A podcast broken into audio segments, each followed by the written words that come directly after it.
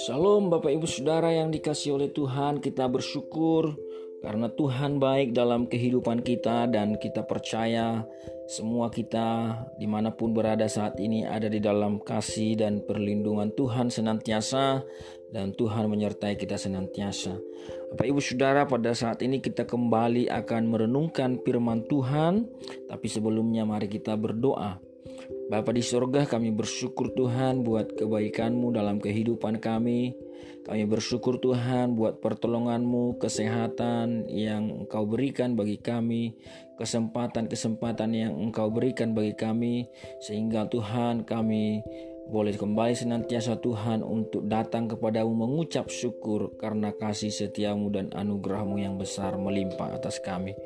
Terima kasih Bapa di surga, kami bersyukur, dan saat ini kami mau merenungkan firmanmu. Biarlah kiranya firmanmu menjadi rema bagi kami yang menguatkan kami, menuntun kami, dan memimpin kami kepada jalanmu Tuhan.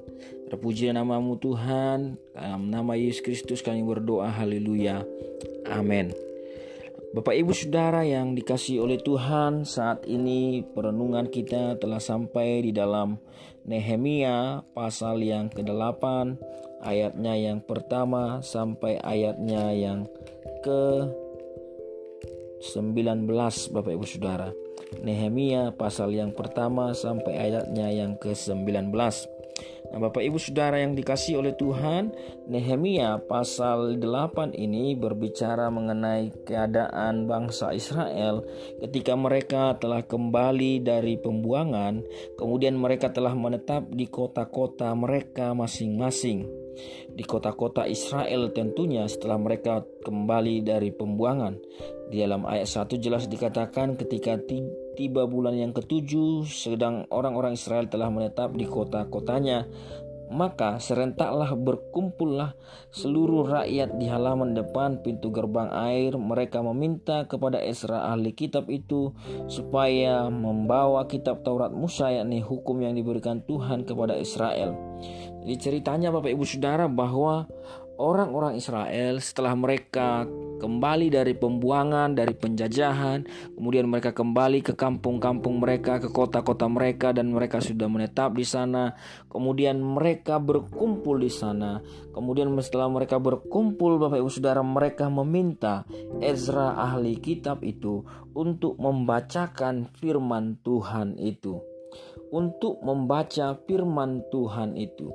Nah, di sini Bapak Ibu Saudara kita bisa melihat bahwa ada kesadaran akan Tuhan, ada kesadaran akan Tuhan yang tercipta, yang ada di dalam pikiran, di dalam hati semua orang-orang Israel itu, sehingga mereka dengan serentak meminta kepada Ezra untuk Ezra membaca firman Tuhan itu. Dan kalau kita lihat ada di hari pertama Ezra membaca dari pagi sampai pertengahan hari, artinya setengah hari Ezra membaca kitab itu dan semua mereka mendengarkan. Bapak Ibu Saudara yang terkasih, di sini kita bisa melihat, kita bisa belajar bersama-sama bahwa ada kesadaran akan Tuhan, dan kesadaran akan Tuhan itu akan membawa firman Tuhan itu akan membawa pertobatan. Bapak Ibu Saudara, kesadaran akan Tuhan itu akan membawa seseorang kepada pertobatan. Di sini jelas bangsa itu sadar bahwa mereka bisa kembali, mereka bisa kembali menetap di kota-kota mereka, kembali dari pembuangan, itu tentunya tidak terlepas dari Tuhan. Oleh karena itu mereka sadar betul, sehingga mereka datang kepada Ezra untuk supaya Ezra membacakan firman itu kepada mereka, mereka diingatkan kembali firman Tuhan. Seberapa kali, seberapa banyak kita Bapak Ibu Saudara kembali sadar akan Tuhan setelah kita melihat pertolongan-pertolongan Tuhan, perbuatan-perbuatan Tuhan dalam hidup kita. Adakah kita bisa melihat kembali jalan-jalan kita dan melihat di dalam masa lalu-masa lalu yang kita lalui sampai sekarang ini, bahwa kita melihat ada jejak-jejak Tuhan yang menolong kita sehingga kita bisa melihat masa depan kita sekarang ini. Hari ini kita masih dipelihara oleh Tuhan, dan seharusnya kesadaran ini itu membawa kita kembali untuk senantiasa melekat kepada Tuhan, untuk senantiasa datang kepada Tuhan, untuk senantiasa rindu akan firman Tuhan, sehingga akan ada pertobatan di sana. Oleh karena itu Bapak Ibu Saudara, ketika Ezra membacakan kitab-kitab itu Bapak Ibu Saudara, maka menangislah bangsa itu, bersedihlah mereka, karena mereka tahu betul Bapak Ibu Saudara apa yang dibacakan di dalam firman itu, dan mereka mengerti apa yang menjadi isi dari firman itu Bapak Ibu Saudara.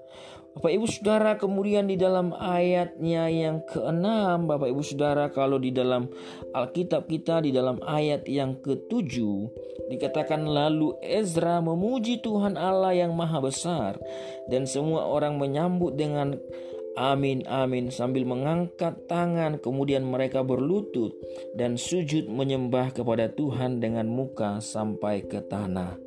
Dari sini kita bisa melihat Bapak Ibu Saudara, ketika Ezra membaca firman itu, ketika Ezra menyampaikan firman itu kepada bangsa itu, maka mereka diberi pengertian akan firman itu. Dan pengertian akan firman Tuhan akan membawa seseorang ataupun komunitas pada penyembahan akan Tuhan. Ketika firman diberitakan, ketika firman disampaikan dan kita mengerti apa yang disampaikan, maka kita akan menyembah dan memuji Tuhan. Bapak Ibu Saudara, ketika engkau datang beribadah ke gereja, ketika engkau membaca firman Tuhan, maka ketika kita mengerti firman Tuhan, maka hidup kita, hati kita, mulut kita akan meninggikan Tuhan. Bapak Ibu Saudara, adakah engkau senantiasa meninggikan Tuhan dalam hidupmu sehari-hari, dalam perkataanmu, dalam hatimu, dalam perbuatanmu, dalam pergaulanmu? Apakah Tuhan dipuji dan disembah? Pengertian akan firman Tuhan akan membawa seseorang, akan membawa sebuah komunitas kepada peninggian dan penyembahan akan Tuhan. Bapak Ibu Saudara yang terkasih, kita bisa melihat bangsa Israel itu, bangsa itu, orang-orang itu berlutut dan sujud menyembah kepada Tuhan. Mereka melihat bahwa mereka begitu hina dan Allah begitu kudus. Mereka melihat kebenaran sehingga mereka sujud menyembah Tuhan. Mereka melihat firman Tuhan itu benar-benar menjadi kebenaran sehingga mereka memuji dan memuliakan nama Tuhan. Ketika kita bertemu dengan kebenaran, ketika kita menemukan kebenaran firman itu, maka kita akan berkomitmen untuk memuji dan menyembah kepada Tuhan. Bagaimana dengan kita Bapak Ibu Saudara? Apakah kita adalah orang-orang yang memuji, menyembah Tuhan senantiasa? Oleh karena itu, mari kita menyelidiki hati kita. Mari kita merenungkan firman ini senantiasa. Bapak Ibu Saudara, kemudian di dalam ayat yang kesepuluh Bapak Ibu Saudara dikatakan, lalu Nehemia, dalam ayat yang kesepuluh, lalu Nehemia yakni kepala daerah itu dan imam Ezra ahli kitab itu, orang-orang Lewi mengajar orang itu, berkata kepada mereka semuanya, hari ini adalah kudus bagi Tuhan Allahmu. Janganlah kamu berduka cita dan menangis. Karena semua orang itu menangis ketika mendengar kalimat-kalimat Taurat itu. Lalu berkatalah ia kepada mereka, pergilah kamu, makanlah sedap-sedapanmu dan minumlah minuman manis, dan kirimlah sebagian kepada mereka yang tidak sedia apa-apa. Kemudian dilanjutkan mereka, pada hari ini adalah hari kudus bagi Tuhan, jangan kamu bersusah hati, sebab sukacita karena Tuhan itulah perlindunganmu. Pengenalan akan Tuhan Bapak Ibu Saudara, pengenalan akan kebenaran, pengenalan akan firman Tuhan akan membawa sukacita. Ketika kita menemukan kebenaran, ketika kita bertemu dengan Tuhan, ketika kita mengenal Tuhan, ketika kita berhubungan dekat dengan Tuhan, maka itu akan membawa sukacita. Oleh karena itu di dalam ayat dua belas dikatakan juga orang Lewi menyuruh semua orang itu supaya diam dengan kata-kata, tenanglah, hari ini adalah hari kudus, jangan kamu bersusah hati. Maka pergilah semua orang itu untuk makan dan minum, untuk membagi-bagikan makanan dan berpesta ria, karena mereka mengerti segala firman yang diberitahukan kepada mereka. Bapak ibu saudara yang terkasih, pengertian akan firman Tuhan, pengenalan akan kebenaran akan membawa sukacita kepada kita. Orang yang tahu kebenaran, orang yang menghidupi kebenaran, hidupnya akan dipenuhi dengan sukacita. Bapak ibu saudara, adakah di antara bapak ibu saudara saat ini yang bersusah hati?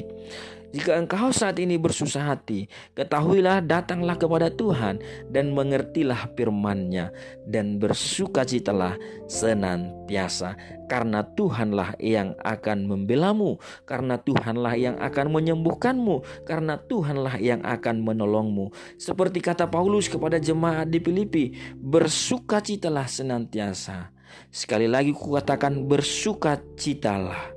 Mari bersukacita Bapak Ibu Saudara, sebab Tuhan ada bersama-sama dengan kita, sebab Tuhan telah menyelamatkan kita, sebab Tuhan akan menyertai kita, sebab Tuhan akan terus menyertai dan menolong kita.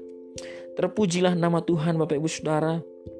Kiranya kita semuanya memiliki kesadaran akan firman Tuhan, kesadaran yang akan membawa kita kepada pertobatan, memiliki kesadaran akan firman Tuhan, firman Tuhan kebenaran itu yang akan membawa kita kepada sukacita, kesadaran akan firman Tuhan, dan firman Tuhan itu yang akan membawa kita menjadi orang-orang yang memuji dan menyembah nama Tuhan. Terpujilah namanya. Mari kita berdoa. Bapa di sorga, kami bersyukur Tuhan buat firman-Mu yang sudah kami renungkan. Biarlah kiranya Tuhan Engkau memberkati setiap kami Tuhan, memberkati firman-Mu di dalam kehidupan kami pribadi lepas pribadi, dan memberi kami kekuatan sehingga setiap kami Tuhan menjadi pelaku-pelaku firman-Mu. Hamba berdoa Tuhan, jika ada di antara kami yang saat ini yang mendengarkan renungan ini sedang sakit, tangan kuasa-Mu menjamah dan menyembuhkan. Yang sedang lemah Tuhan kuatkan, yang sedang berbeban berat Engkau Allah memberi kelegaan. Terima kasih Bapa di surga, kami bersyukur. Dalam nama Yesus kami berdoa.